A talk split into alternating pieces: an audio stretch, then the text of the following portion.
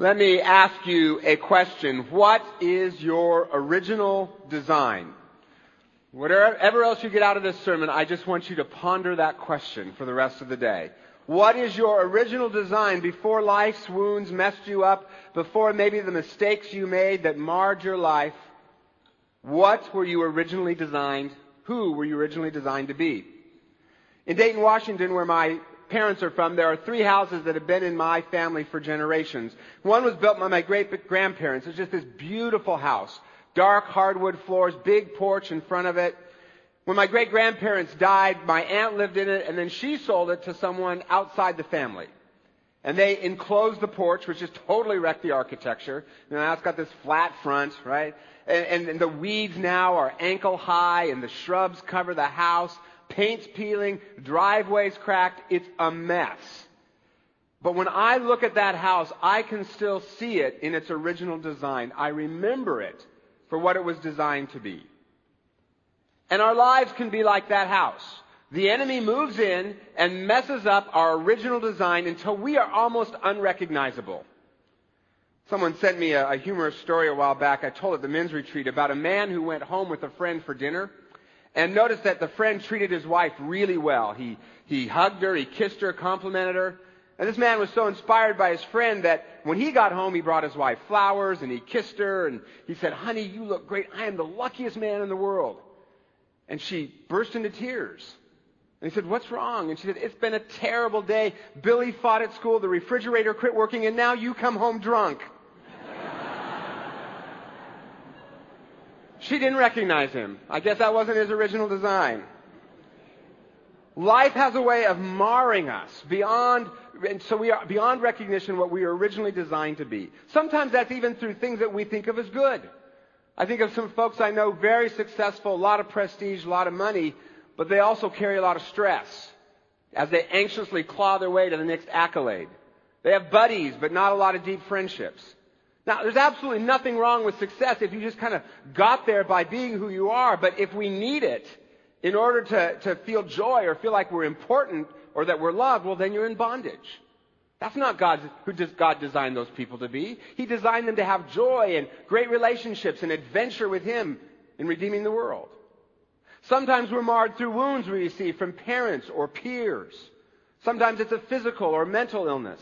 Sometimes it's a mistake that we've made. All of these things mar our original design. But just like when I look at my grandparents' house, I can still see it in its original design. Jesus can look past the weeds, the peeling paint, the chipped driveway, all the flaws in your life. Look past those things and see you for who you were created to be. And we see that in the story we read where Jesus casts a demon out of a man. It says the townspeople then saw that man sitting there in his right mind. In other words, his original design. Now this story can be kind of alien to us, kind of foreign for us because we don't believe so much in demons anymore. We've kind of lost that. And, and, it's true that a lot of what the Bible ascribed to demons, we today can explain. We know now that they are mental illnesses or addictions. And in the past, this passage has been unfairly used to say that people who are mentally ill must be demon possessed. Not true. A lot of reasons for mental illness, including biochemical issues over which people have no control. However, we also do live in a spiritual world. And the same Bible that affirms that there is a God, the proposition most of us accept, also asserts there are spiritual forces that work against God. The Bible calls that the devil and his demons. And they don't actually possess us. That's kind of more Hollywood than Bible. The Greek word that is used most often is demonized, harassed, by evil forces and impulses. So what is harassing you and keeping you from living into your original design? What is it? Worry? An attachment to controlling others that wrecks relationships? Wounds from your past? What is it? And sometimes those things can seem overpowering to us, can't they? It says the man in this story had often been chained hand and foot, but he tore the chains apart. In other words, not even chains could bind what was harassing him. Ever feel that way? That whatever it is that is keeping you from living into your original design, it is just stronger and faster than you are. John Ortberg, who's now the pastor at my former church, tells a story about getting to tour AT&T Park in San Francisco. And he got to do some batting practice when he was there with John Yandel, the guy who threw batting practice for Barry Bonds. But John said he felt kind of confident about this because, you know, when he was in the fifth grade, he could hit the ball better than any of the other kids in his neighborhood. Of course, there were only two others and they were in first grade, but, you know, he felt good. So Yandel started throwing the balls and they were just whizzing by and John thought, hey, he is not just lobbing these things, he's throwing them as hard as he can. But after many, many attempts, John eventually managed to foul off a couple of balls. And then Yandel said, okay, now that you're warmed up, you want me to put some speed on these things? John realized he'd been throwing them as hard as he could all along. Or been lobbing them all along and then just doing, giving him softballs. Well, afterwards, Yandel filled out a, a scouting report on John just for the fun of it. And, and he said, John bats right, throws right, took 10 minutes of batting practice. As a hitter, John makes a good pastor. Do you ever feel that whatever is harassing you is coming at you faster and stronger than you can handle? The good news is it is not stronger than Jesus, whatever it is. So if you're like me right now, you might be wondering, okay, sounds good. Where do I sign up for the class that will show me what my original design is? In the narthex? How Presbyterian of you. There is no class. This is a journey. And you're going to have to hear it from your father, and it's going to be different for every one of you. But there are some things that can be helpful along the way. The first thing we need to know our original design is Jesus. Kind of obvious. A lot of things can help us, help return us to our original design. Doctors, therapists, they can help. But there is also something supernatural at work in our world. And in this story, when Jesus shows up, the demons flee into the pigs and then the pigs go over the cliff, which is kind of weird, right? I mean, you ever wonder about the pigs? Like, what's up with the pigs? Right, well, I, I read a whole lot of commentaries on this, and they are unanimous on the fact that they don't know. no clue. But one theory is, is it shows how dumb evil is. That is, the demons ask to go into the pigs, Jesus lets them, and that's what destroys them. Sometimes getting what we want is the worst thing for us. But the main point here is Jesus has authority over the things that harass you. There are supernatural forces at work in all of our lives. I'm not saying we're possessed, but there are supernatural forces at work in our lives. Jesus has authority over those to bind them and cast them out of your life. We need him. Second thing we need is to break agreement with the enemy's lies. You know, a lot of times we make agreements with whatever it is that keeps us from living into our original design. So for instance, the person who was told growing up that they were ugly or dumb, they're often insecure. But every time that person shrinks back from meeting a new person for fear of rejection, every, or decides not to attempt something for fear of failure, they are agreeing with the enemy's lies, aren't they? They're saying, you're right, I am ugly or I am dumb or whatever, and I will act that way. I will shrink back in fear. I will feel shame. I will act according to the lie. That is false. God gave every one of us skills and talents, and, and that person may not be using theirs because of the insecurity. So they end up hanging on to their dysfunction. And you also see this in the story. After Jesus frees this man, you would think the townspeople would start lining up to be cured of what ails them, wouldn't you? But no, what do they do? They ask Jesus to leave. Why? Because when he sent, he wrecked their economy when he sent the pigs over the cliff. And they'd rather have their money than a demon-free life. And that's often how we are with the things that harass us. We want them gone, but then we also kind of hang on to them, right? It's sort of, take it, Jesus, take it. No, really, take it, take it. Right? With our hands closed. Because you see, every dysfunction has a function. That's why we keep doing it. There's a payoff somewhere. Folks may not like the damaged relationships that come from their need to control others, but it gives them a sense of importance, at least temporarily. Folks may not like the addictions that they're in, but it numbs out the pain, at least temporarily, even if it makes life worse later on. So find the function in your dysfunction, the reason you're doing it, and then break agreement with the lie that it's working for you, because it probably isn't. One of our elders this week read me a, a short essay about a Native American proverb that says, whenever you find that you've been riding a dead horse, the best strategy is to dismount. Wise, huh? Right?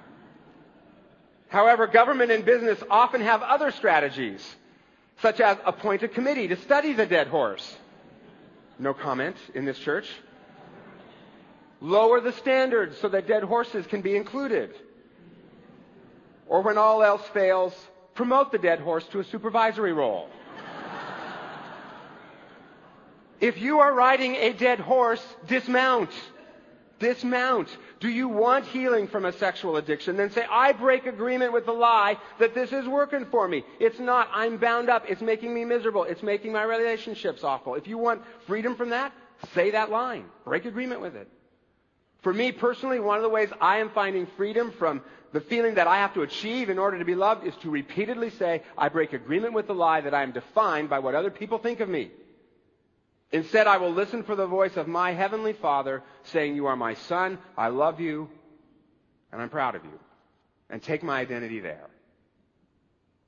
Now, it's true that sometimes the thing that is harassing us is maybe a mental illness or a physical illness that we don't, we can't control. But even in those cases, we can at least say, I refuse to believe the lie that because of this thing I can have no joy. And life has nothing to offer. And I choose to believe God's truth that He can bring good out of pain and give me joy in the middle of this and use me to help others. A pastor named Tony Campolo tells a story of being in a church where he prayed for a man who had cancer. And a month later, he got a call from that man's wife, and she said, You prayed for my husband who had cancer. And Campolo's first thought was, Had, yes, a miracle. And then she said, He died. But don't feel bad, because before you prayed, he was filled with anger because of the cancer. He would lie in bed and curse God. And the madder he got, the more miserable he was and the more miserable he was to be around. It was awful to be with him. But after you prayed for him, an unusual kind of joy came into him. The last month has been the best month of our lives. We've sung, we've laughed, we've prayed, we've told stories. They've been wonderful days. And then she said something profound. He wasn't cured, but he was healed. That man died closer to his original design than in many ways he'd lived. Because Jesus healed him, even though he wasn't cured, and because he broke agreement with the lie that cancer meant that he could not have joy. We need Jesus, break agreement with the lies, and then third, we need to act on God's truth. And let me emphasize two things in that sentence. We need God's truth about who we are. Not the voices from our parents or peers who told us we were small or dumb or whatever. Not the voices that we hear in the media. We need to hear God say, You are my son. You are my daughter. This is who I designed you to be. No one can tell you your original design except the Father. Which means we need to be in prayer and reading the Bible to see the things, kind of things God says. We need good Christian friends in our lives who really know us and who can speak truth into our lives and say, This is who you really are. And if you don't have some of those, that's why we want you in small groups or sign up for anything just to get to know some people who can do that for you. And we need to be in worship. You know, through the media, at work, the world tells you its messages 24 7, 52. I only get you for 20 minutes a week to try to undo the damage. It is not equal time. That's why I talk so fast. In order to know our original design, we need to listen to our Father. And In other sermons, we've talked about how to hear God's voice. Get that sermon and put it into practice. A couple of weeks ago, after my son's Little League game, he said to me, I am the worst person on my team. And I said, No, you're not. You struck out once, but then you got two base hits and a double. And he said, No, I didn't. I always struck out. And I said, No, you didn't. I was there. I saw it happen. And then he said, well, everyone else always got doubles. And I said, no, they didn't. Some of them struck out. I was there. I saw it. And then he said, well, I didn't feel anything. And I said, that's because no one hit the ball to you. I was getting frustrated. Right? The lies in his head were so loud that he could not hear his father's voice telling him the truth. Are you picking up what I'm laying down? So for the rest of the day, I played this little game with him. I'd say, Are you the worst player on your team? And he'd say, No, that's a lie. And I would say, Are you the best player on your team? And he'd say, No. And I'd say, Well, then what are you? And he said, I'm a good baseball player and I'm getting better. The enemy gets in our head and convinces us of all kinds of things about ourselves that are not true. Through scripture, prayer, worship, and through godly friends who really know you, listen to the truth of who you really are. And then act on that truth. Now, as, as though your original design were true, act as if it were true. Now, if my son heard my truth and never went to another baseball game, what good would it do him? Right? We have to act on God's truth. So for instance, I do not need to achieve to be loved. God loves me and so do my closest friends. I will act accordingly. I will do my very best at work, the thing that God has called me to do, but I'm not going to overdo it and I'm not going to overstress it. I'm also going to spend time being a whole person, family and friends and all of that. And then as we act on God's truth, His power comes along to help us out. As I've said before, when Moses stepped into the Red Sea, that's when it parted. Act and then God's power helps us along. Because this is more than just wumping up a bunch of willpower, right? We all know willpower alone is not going to cut it. A while back I was at a conference and the speaker was talking about how he needed to lose weight. And so he said, so right now I'm on a diet. And then he said, as a matter of fact, I'm on two diets. I find you don't get enough food with just one. Been there, right? Well, it's true. Willpower alone won't do it. But when we step out and step into God's promises and begin to act as if our original design were true, because it is, then the Holy Spirit comes along and gives us power. In California, I had a student who was severely depressed and an alcoholic. She was also very deeply insecure because her parents gave her a lot of messages that she had to achieve to be loved, and no matter how much she achieved, it was never good enough for them. Well, her depression got so bad that one morning she showed up on my doorstep suicidal.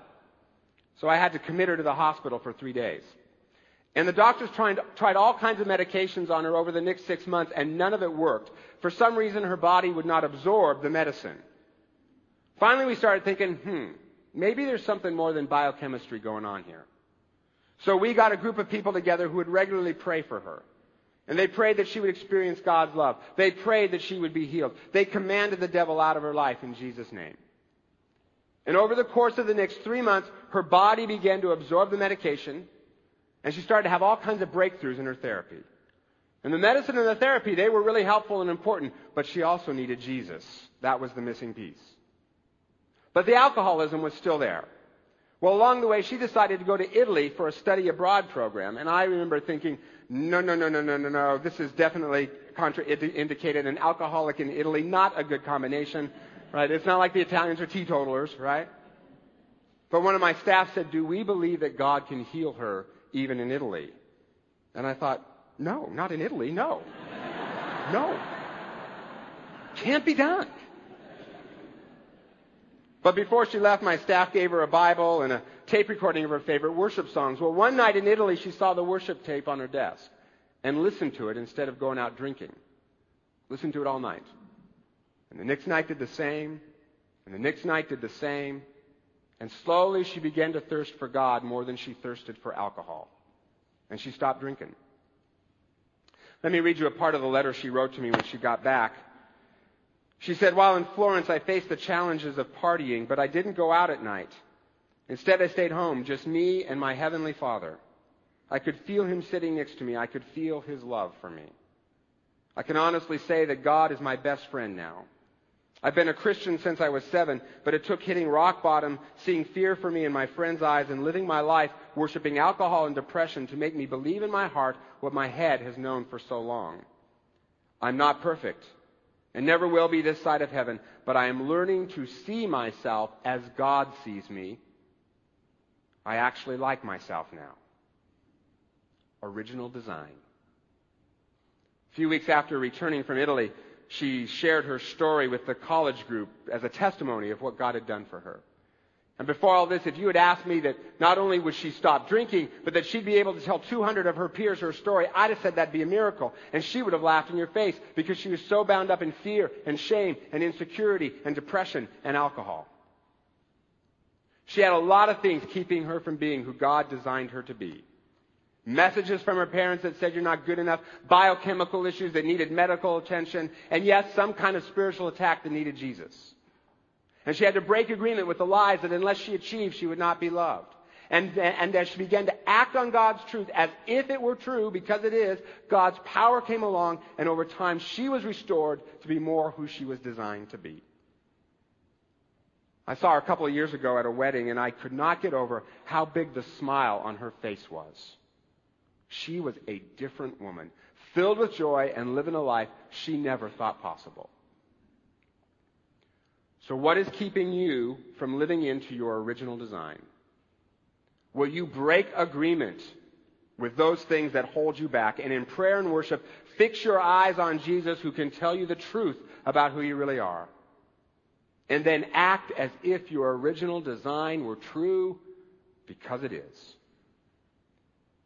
A friend of mine told me a story about a UPS driver he knows who made a delivery at a business and a dog came out and grabbed onto his pants and it didn't hurt but it was just kind of scary and he tried everything. He said, bad dog, stop it, down boy, get off, all this stuff, nothing worked.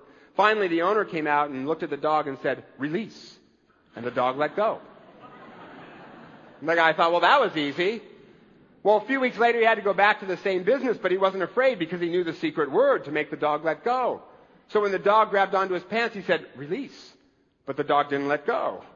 So he said, release, release, release, right? Nothing.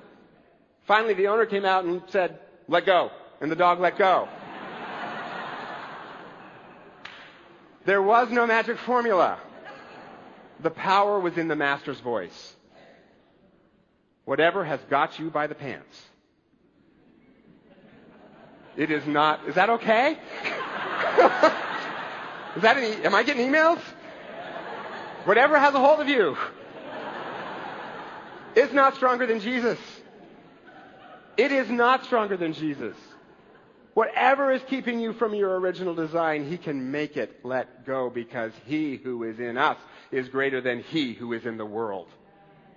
So will you turn to Him and say, Jesus, lead me to my original design, and you'll be free. Lord Jesus, make it so. We can't do this on our own. And we're all different, and we all have a different design. So would you please speak to us this week who we really are and help get us there, and we'll give you the glory. Amen.